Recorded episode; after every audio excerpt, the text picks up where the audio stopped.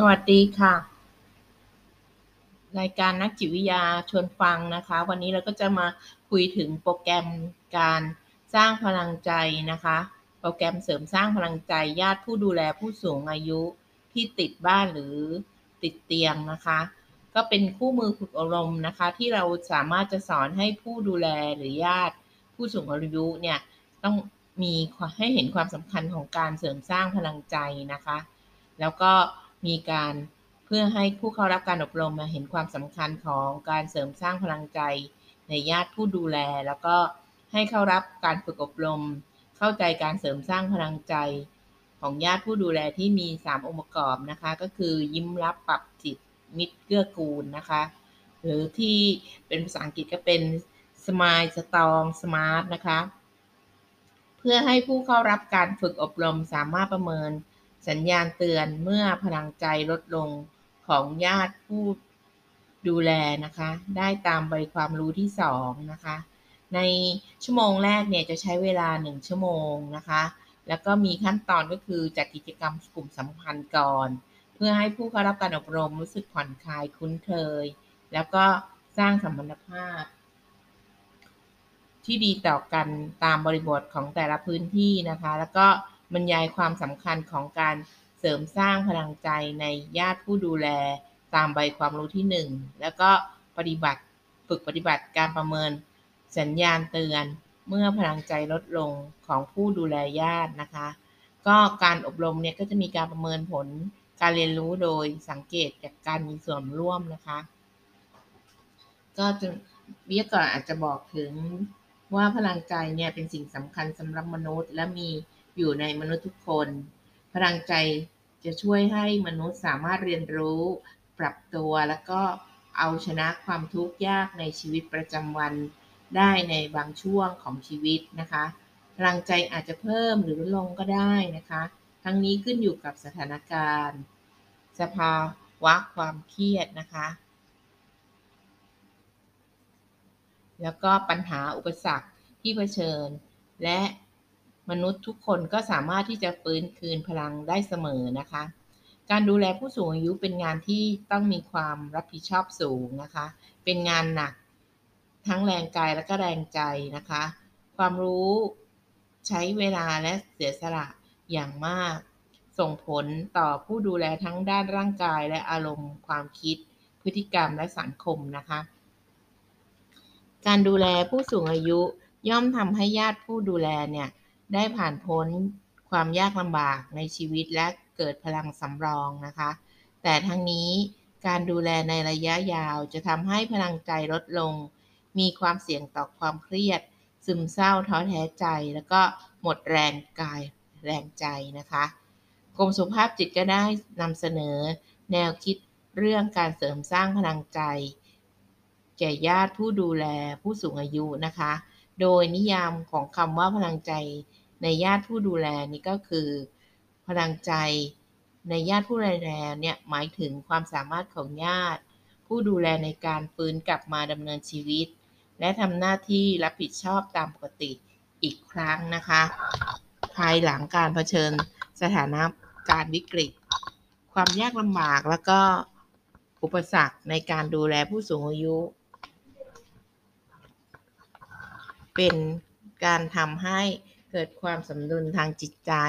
เกิดการเรียนรู้ที่จะเอาชนะปัญหาอุปสรรค และมีพลังใจที่เข้มแข็งขึ้น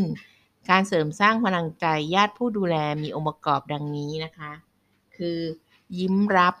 สมายเป็นความสามารถของญาติ ผู้ดูแล ผู้สูงอายุในการปรับใจและก็ยอมรับปรับวิธีคิดนะคะ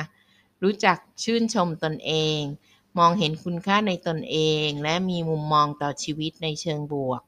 รวมถึงการดูแลร่างกาย ให้มีความเข้มแข็ง ยิ้มรับ จึงเป็นพลังความเข้มแข็งของบุคคล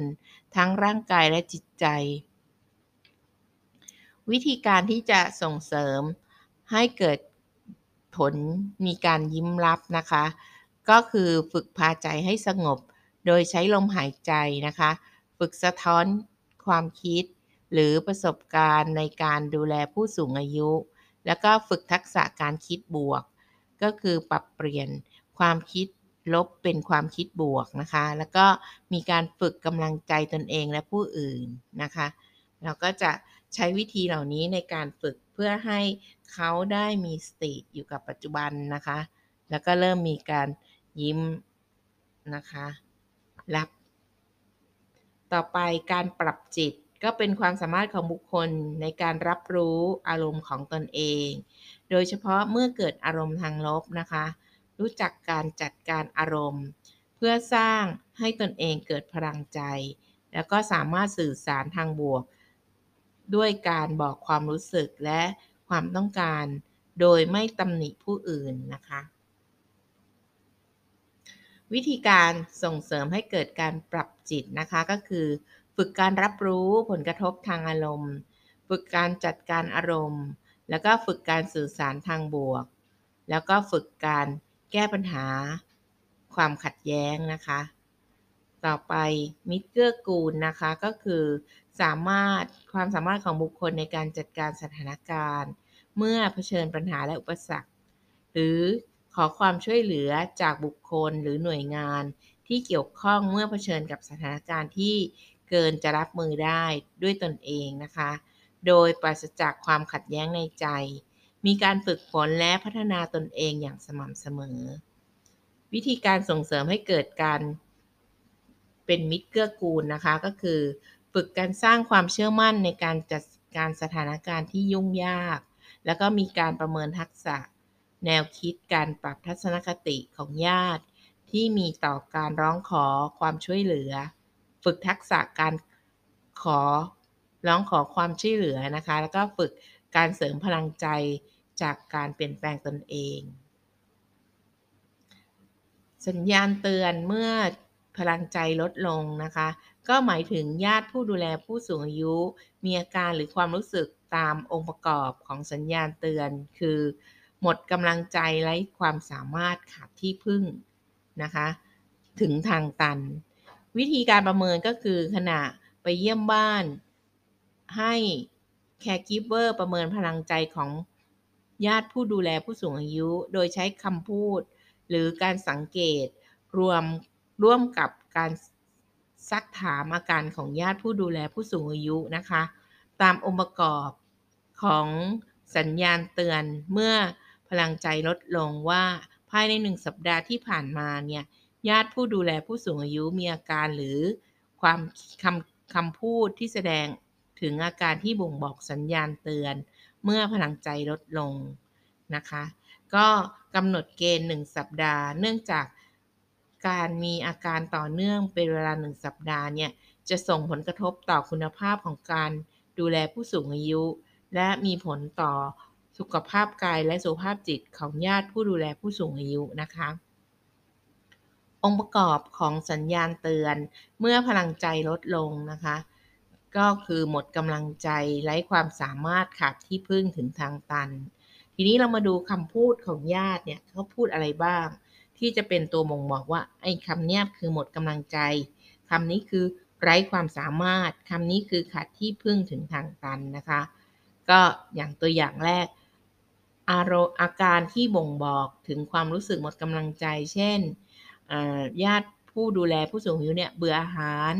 แล้วก็ญาติก็นอนไม่หลับปวดศีรษะท้องอืดท้องเฟ้อนะคะ เครียดเบื่อหน่ายท้อแท้หดหู่หมดกำลังใจ อันนี้คำเหล่านี้นะคะ ก็อันนี้ก็จะเป็นตัวบ่งบอกเมื่อเราไปเยี่ยมบ้านนะคะ หรือถ้าไร้ความสามารถนี่ก็คำพูดของญาติผู้ดูแลผู้สูงอายุก็จะเป็นควบคุมอารมณ์ไม่ได้ เช่น ชอบพูด จาประชดประชันนะคะ ยั่วยุ หาเรื่องทะเลาะ กับผู้อื่นเป็นประจำ แล้วก็แก้ปัญหาไม่ได้ เช่น ว้าวุ่นใจ หรือผุดนุกผุดนั่งนะคะ วิตกกังวล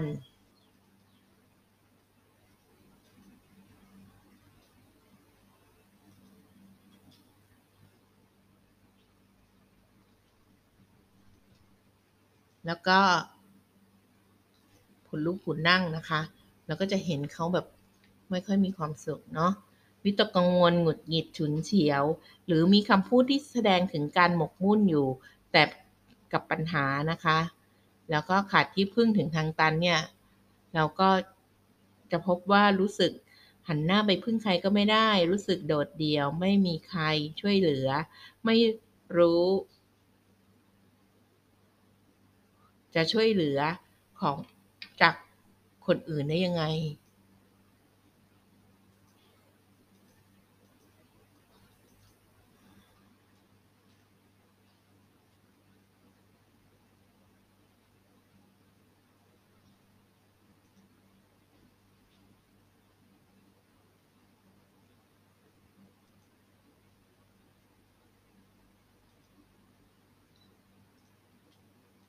ต่อไปนะคะ อันนี้ก็คือในหนึ่งสัปดาห์ถ้าผู้ดูแลเนี่ยเริ่มมีอาการอย่างนี้นะคะ เราก็เริ่มรู้แล้วว่าเขามีปัญหาเนาะเกณฑ์ก็คือการแปลผลถ้ามีอาการ ถ้าเกิดมีพลังใจเนี่ยระดับปกติเนี่ยจะไม่มีอาการนี้เลยจะไม่เห็นเนาะถ้าเป็นกลุ่มที่มีพลังใจอยู่ในระดับต่ำนี่ก็จะมีสามองค์ประกอบ เช่น หมดกำลังใจไร้ความสามารถเนาะถึงทางตันนะ แต่ถ้าเป็นกลุ่มที่มีระดับพลังใจต่ำมากสุดเป็นพวกกลุ่มเสียงสูงนะคะ ก็อย่างที่บอกไปแล้วอะมีสามองค์ประกอบและยังส่งผลต่อการดำเนินชีวิตประจำวันนะคะ ความถี่เนี่ย ถ้าพวกกำพลังใจปกติก็ไม่มีเลย พลังใจต่ำก็ไม่เป็นทุกวันเป็นบางวันเนาะ แต่ถ้าเป็นพลังใจต่ำมากก็จะเป็นทุกวัน มีการจัดการเนาะกลุ่มที่มีพลังใจปกติเนี่ยจะจัดการแล้วก็มีการรู้จักตนเอง รู้สึกว่าเกิดอะไรขึ้นกับตนเอง สามารถจัดการได้ แต่ถ้ากลุ่มที่มีพลังใจต่ำเนี่ยก็จะจัดการหรือรู้สึกที่เกิดขึ้น ควบคุมตัวเองไม่ได้นะ สุดท้ายกลุ่มที่เสียงสูงเนี่ย นอกจากจะจัดการไม่ได้ด้วยตนเองแล้วเนี่ยก็จะมีปัญหาทำให้สิ่งแวดล้อมหรือผู้สูงอายุที่ป่วยติดบ้านติดเตียงเนี่ยได้รับปัญหาไปด้วย ทีนี้เรามาดูนะคะว่ากิจกรรมที่1เนี่ยจะรู้คุณค่าพาใจสงบเนี่ยก็จะมีการแบ่งกลุ่มให้สะท้อนความคิดในการดูแล ก็คือให้ผู้เข้ารับการอบรมสะท้อนความคิดในเรื่องของการดูแลผู้สูงอายุนะคะ อาจจะตั้งคำถามนะคะว่าจากประสบการณ์ ในการดูแลในเรื่องในการดูแลเนี่ยมีเรื่องอะไรบ้าง หรือความรู้สึกต่อสิ่งที่ได้มาเป็นอย่างไร และจะพัฒนาตนเป็นอย่างไรนะคะ แล้วก็ฝึกพาใจให้สงบ ก็มีการฝึกสมาธินะคะ 2 นาที 4 นาทีแล้วก็ 8 นาที มีเป็นขั้นๆไปเนาะ แล้วก็มีการชื่นชมเห็นคุณค่าตนเอง ในกรณีที่ท่านเป็นผู้ดูแลผู้สูงอายุ ท่านคิดว่าครอบครัวของ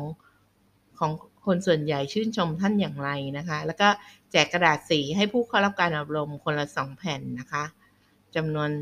สองสีแผ่นถึงเขียนถึงคำชมของคนในครอบครัว แผ่นที่สองก็เขียนคำชมของคนส่วนใหญ่ และนำไปติดบอร์ดไว้หน้าห้องนะคะ วิทยากรอาจจะอ่านคำชมให้ทุกคนได้รับฟังแล้วก็ สุ่มถามความรู้สึก จุดประสงค์ของการ มีการเพิ่ม พลังใจในหมวดของการยิ้มรับเนี่ยนะคะ ยิ้มรับรู้คุณค่าภายใจสงบเนี่ยก็คือเพื่อให้ผู้เข้ารับการอบรมเนี่ยเห็นความสำคัญของการช่วยให้ญาติ ผู้ดูแลผู้สูงอายุได้ตระหนัก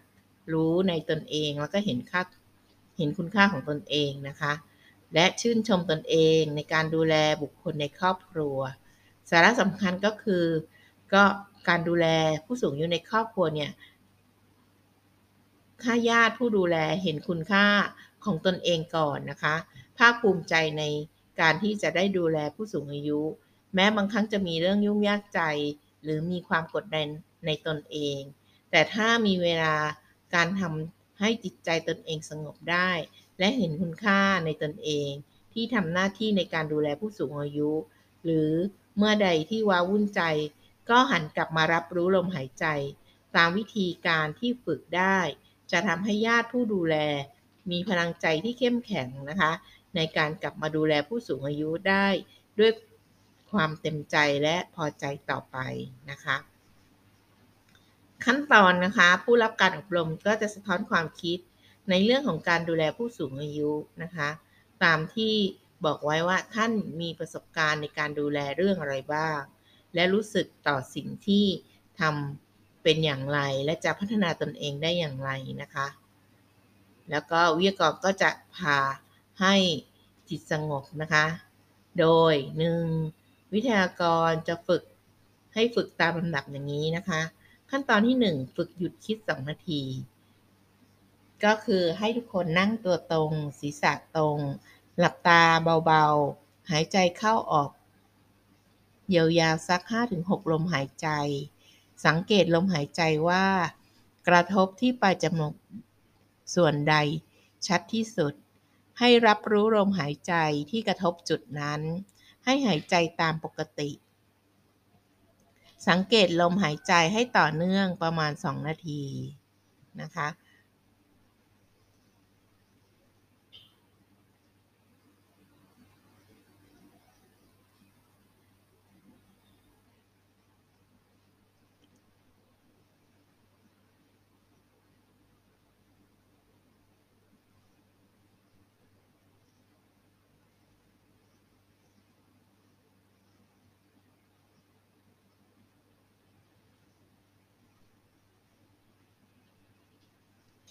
เมื่อครบ 2 นาทีให้ค่อยๆลืมตาขึ้น แล้วมาแลกเปลี่ยนกันว่า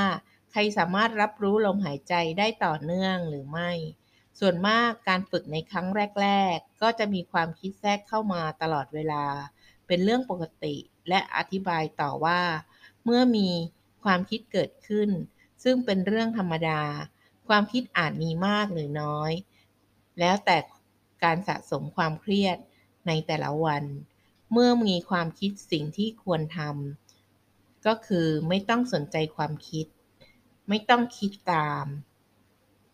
เพียงแต่รู้ว่ามีความคิดเกิดขึ้น ปล่อยความคิดไปด้วยการดึงสติมารู้ลมหายใจเข้าออกต่อนะคะ แล้วดูลมหายใจต่อไป ไม่ต้องสั่งตนเองให้หยุดคิด ไม่ต้องว้าวุ่นใจเมื่อมีความคิดเกิดขึ้น พียงแต่เห็นว่าการเกิดความคิด แล้วก็ปล่อยไป แล้วกลับมารู้ที่ลมหายใจต่อ อันนี้ก็จะเป็นการฝึกการหยุดคิด 2 นาทีนะคะคนเราถ้าเราหยุดคิดได้เนี่ย มันก็จะไม่ไปต่อยอดความคิดลบนะคะ ต่อไปขั้นที่ 2 นะคะ ฝึกจัดการกับความคิด จะใช้เวลาทั้งหมด 4 นาที ให้ทำอีกรอบหนึ่ง นั่งตรง นั่งหลังตรงนะคะ ศีรษะตรง หายใจเข้าออก สังเกตสัมผัสของลมหายใจที่ปลายจมูก จุดที่ชัดดูลมหายใจ ไปให้ต่อเนื่อง ด้วยลมหายใจปกติ เมื่อมีความคิดให้รู้แล้วปล่อยวางความคิด กลับมารู้ลมหายใจ ใหม่ด้วยลมหายใจปกติทำเช่นนี้เรื่อย ๆ ให้ครบทั้ง 4 นาทีนะคะ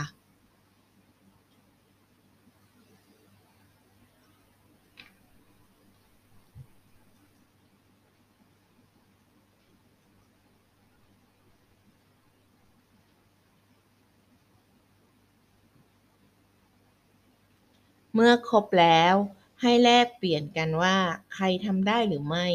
มีอุปสรรคอะไรบ้าง และอธิบายเพิ่มเติมว่า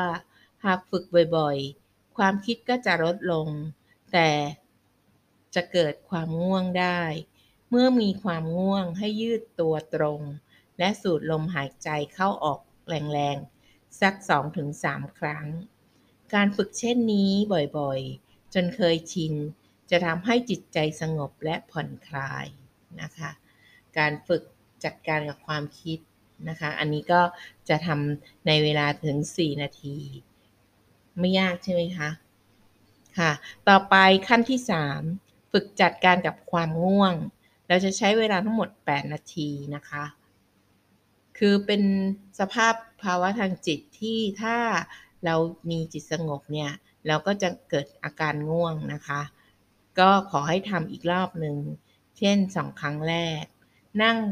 หลังตรงศีรษะตรง หายใจเข้าออก สังเกตสัมผัสของลมหายใจ ที่ปลายจมูก จุดที่ชัด ดูลมหายใจให้ต่อเนื่อง ด้วยลมหายใจที่ปกติ เมื่อมีความคิดก็ขอให้รู้ว่าคิด แล้วปล่อยวางความคิด กลับมารู้ลมหายใจใหม่ ด้วยลมหายใจปกติ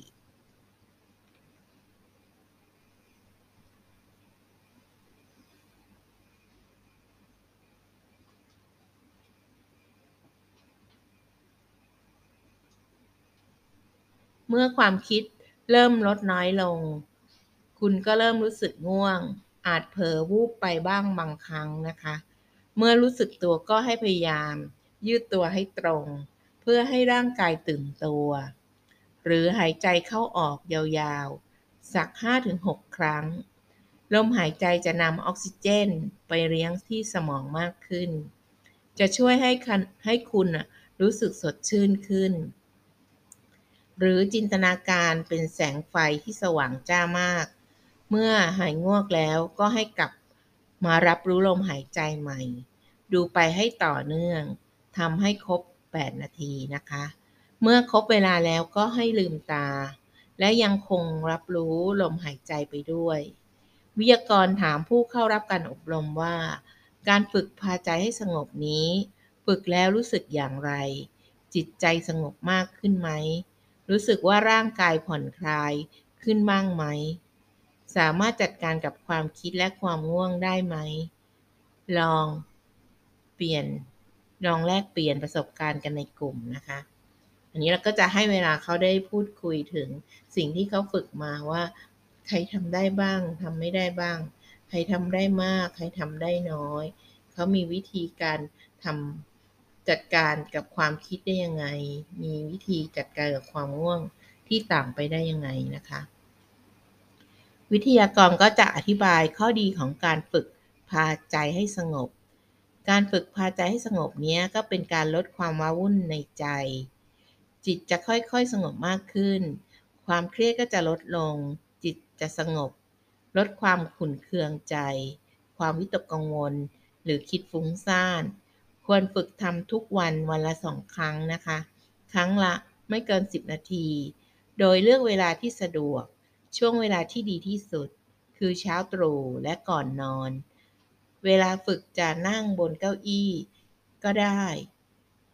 แต่ไม่ควรพิงพนัก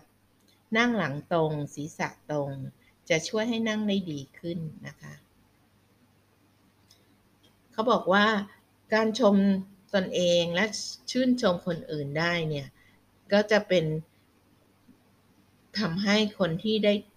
รับการชื่นชมเนี่ยภาคภูมิใจในตนเอง แล้วก็ทำให้เกิดกำลังใจ